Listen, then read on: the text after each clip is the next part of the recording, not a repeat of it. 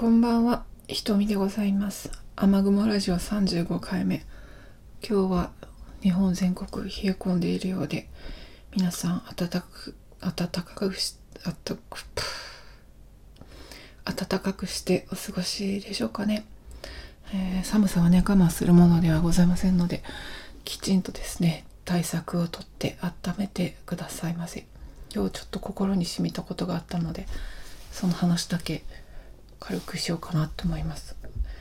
ベリーダンスの話なんですけど、私ベリーダンサーなんですよね。あの、ご存知なかった方もいらっしゃるかもしれないんですけど、まあ、ベリーダンサーとしての活動もしてまして、まあ、いろんなショーに出たりとかね、イベントを主催したりとかっていうのをやってきてて、うん、ベリーダンス歴は多分15 5年15年とかそんぐらいなのかな。うん、で去年あの体を壊してというかちょっとダウンしてしまってで、まあ、夏頃ね一度ショーに出たんだけどちょっと無理やり出た感じもしてて開発コンサルの仕事をね普段からやってると本当何ヶ月も出張に出たりとかでなかなかこうショーに出るスケジュールもなくなく諦めたりとかいろいろ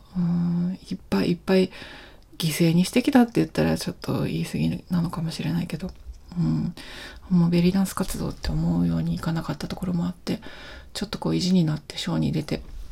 ちょっとやっぱ体のトレーニングがうまくできてなかったんですよね。なんか無理しちゃったなっていう感じがあってでその後結構腰も痛めちゃって、うん、でそれと同時にいろいろ体の不調が出て、うん、まあ休職に至ったわけなんだけど、まあ、休職してねあの本当に何もかもこういっぱいいっぱいになっちゃって体もボロボロだったしもう心療内科にはうつ症状ありますねとか言われてうんまあちょっと全部ストップだなって思ってダンスの方もお休みにしたんですよねまあ体も腰の治療っていうのもあったので、うん、今ではもう腰はだいぶおかげさまで良くなってきてるんですけどねまだ踊れてないです。うんでそんな風にこうダンスをねずっと休んでるとこうやっぱり取り残されたような気持ちになっちゃうんですよね。うん、大好きなのでベリーダンスってすごく昔からうんやりたくてやり始めてもう10 15年ってやってきて、うん、その間いっぱいいろんなショーにも出ていろんなイベントこともあっていろんな出来事があってうんなんか語り尽くせぬドラマがあるしここから先もいろんな人とねいろいろ、うん、楽しくダンスの世界アートの世界追求していきたいって思ってるから、うん、でまあその中で、まあ、少し気にしてたんですよ。そしたら、うん、なんかいつもねあのお世話になってるあの中東の楽器をね演奏するサズを演奏されるまあ王子としましょう、うん、あの業界ではみんな知ってると思うけど王子さん王子。で王さんがねあのなんかちっちゃなイベントで演奏されるっていうのをたまたま「あすいません。うちの鳩ね、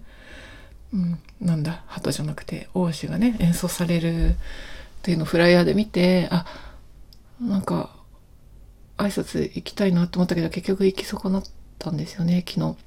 うん、それでうーんって思ってたら今日ポッとあのお世話になってらっしゃる大先輩のベリーダンサー様からメールいただいたんですよ。うん、でその方はまああの年齢は結構一回り上でちょっとおっとりした感じの方でこうイケイケどんどんのあの名前の通ったベリーダンサーさんたちとはちょっと別の流派な感じで、うん、でもなんかベリーダンス歴はすごいすごい長くっていらっしゃるんですよね。うん、でその方が今までこういろんなイベントに協力してくださったりとか出てくださったりとかあの生徒ちゃんたち連れて私の主催したステージに出てくれたりとか本当にたくさんお世話になってるんですよ。もう本当いい方で素敵な方ででそのベリーダンサーさんがねパッて今日 LINE くれてで「こんにちは」って今日ね王さんそのサズ演奏者のね王さんと打ち合わせしましたよってアメリアちゃんのこと気にしてましたよってどうしてるかなって。うん。ゆっくり待ってますからねって。くれたんですよ。アメリアちゃんってちなみに私ですよ。あのベリーダンサーダンサー名はアメリアって言うんですけど。うん。うわなんかそのメッセージいただいて涙出そうになって。なんかこうベリーダンサー業界から結構取り残された感じがしてたんですよ。ずっとずっとなんかうん師匠とも全然連絡取ってなくて私が悪いんだけど。うんなんかショーとかも見に行ってないし、うん、人とも会ってないしなんかコミュニケーションも取ってないし。うんなんかこう寂しいなというか、うん、まあね孤独を感じることもあったんですけどなんかそうやって温かい気持ちを持ってくれてる人気にかけてくれてる人がいるってすみません今ね隣の家の人がねすごい大きなハックショイですよ。くしゃみしましたね。うん聞こえなかったかな。まあいいや。いいマイク使ってんですよ。ごめんなさい。それでなんだっけ？そう。遠くにねいる人があ遠くじゃないや。うん。なんかこうしばらく会ってない人が気にかけてくれてたりっていうことが絶対あるんだなって、うん、なんか寂しい一人だって思わなくていいんだなって。あと遅れてしまったってなんかいっぱいいろんなチャンスを逃したとかうんなんか取り残されてしまったみたいに思わなくても私がなんかやりたいってやりたいって思える時が来たら楽しくやればいいんだなってそのための素地はあるんだからもう15年とかやってきてるんだからでたくさんの人もたくさんのネットワークもあるし人も知ってるし、うん、一緒にやろうって言ったら一緒に踊ったり演奏したりしてくれる人もいるし、うん、イベント主催だってやろうと思えばできるし、うん、なんか焦らなくてもいいんだなって思いました。あとやっぱり思うのがこうね、すごい今なんか休職してていろんな世界から取り残されたような気分っていうのも気持ちもなくはないんですよ。で、やっぱりそういう時って、うん、実はなんか思うんだけど、身近な、すごい近い人っていうよりも、なんかちょっと遠くの人うん。すごい、すごい親しいわけじゃないけど、なんかちょっとお世話になってた人とかが、パッと一番あったかい言葉をくれたりとかするんですよね。でそういうことってあるもんなんですよ。で、自分の心が弱ってる時とか、孤独を感じてる時ってすごく、うん、パッてそういうことが起きたりするから、もしねちょっと寂しいなとか孤独を感じてるなって思った時があったとしてもときっと多分、うん、気にかけてくれる人がいるんじゃないのかなってそういうふうに思いたいんじゃないですか。やっぱり、うん、なんかありがたいですよね。だからうん